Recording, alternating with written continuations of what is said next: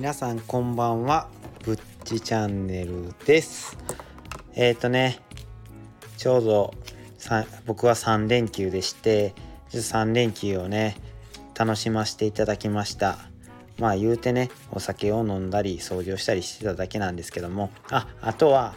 ちょっとね最近ねあの実写化とかになってるその東京リベンジャーズっていうアニメをちょっと見させていただいて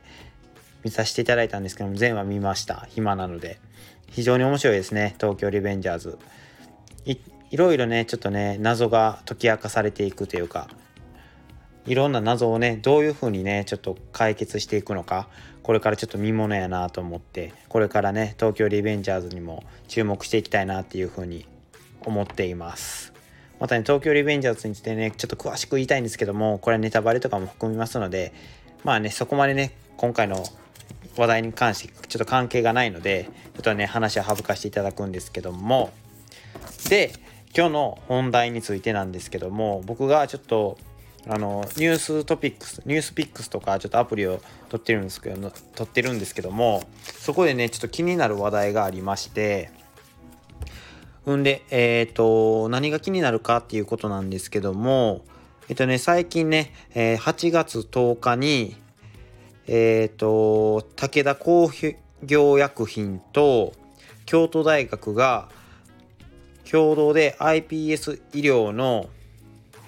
えっ、と、iPS 医療、まあ、iPS 細胞のあの人工多能性幹細胞ってやつなんですけども、それについてもまた詳しく語るんですけど、それについてのちょっと会社を共同で立ち上げたっていうことでで20 2026年の、えー、株式上場を目指してるっていうことで非常にこれが興味深いなと思ってなんで興味深いかっていうことなんですけどもこの iPS 細胞って言ってねこの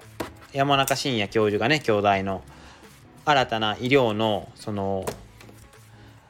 道筋として新しく出てきた、まあ、最近のあの医療の可能性なんですけどもこれはちょっと僕も詳しくまだ調べきれてないんでわからないこともいっぱいあるんで今度また調べています。だからこれをすることによってまた新たなね治せない病気のその新たな可能性っていうのが見えたのかなというふうに思ってちょっと話をさせていただいてます。でねまた株式の上場を目指すっていうことでねちょっとあのやっぱり iPS 細胞の中で最先端に行くっていうことはやっぱりね企業としてもちょっとあのー、いいところちょっと出資をしてもね見返りがあるのではないかなっていう風なちょっといやらしい思いも持ちつつそんな感じでちょっと興味があるなっていうところなんですけども。でどんなことをその iPS 細胞でめしていくのかっていうのは、えー、再生医療としてのね、えーと、新薬開発を進めていくっていうことでバイオベンチャーといって、えーとまあ、新規の事業にそのベンチャーって言うて新規の事業にまあ参入していくような感じなんですけどだから医療のまあ新規参入として武田工業薬品とこの京都大学が共同であの起業したっていう感じですね。んでえっ、ー、と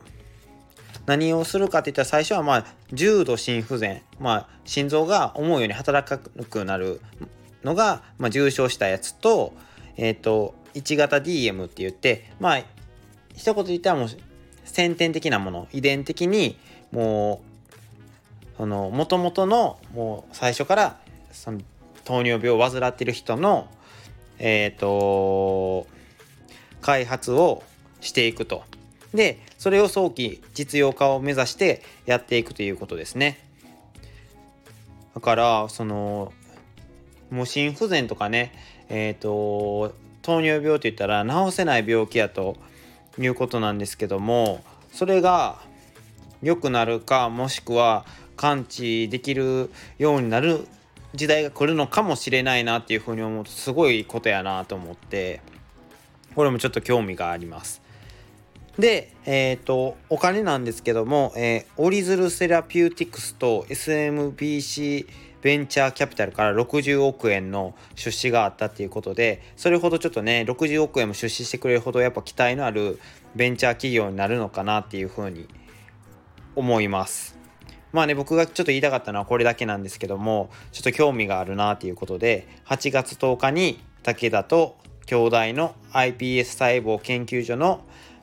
まあ設立したよとバイオベンチャーが設立したよっていう話題でした。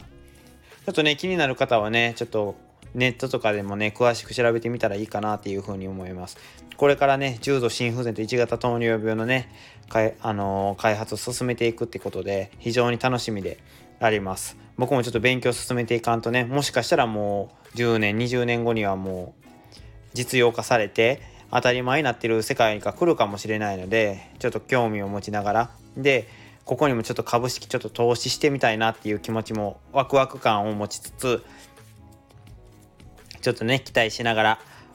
えっ、ー、とここの会社見守っていきたいなっていうふうに思っています。それではね以上なんですけども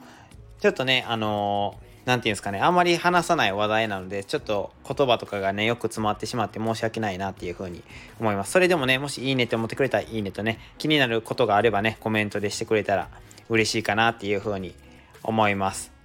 もしよろしければフォローもよろしくお願いいたします。それではぶっちチャンネルでした。皆さんおやすみなさい。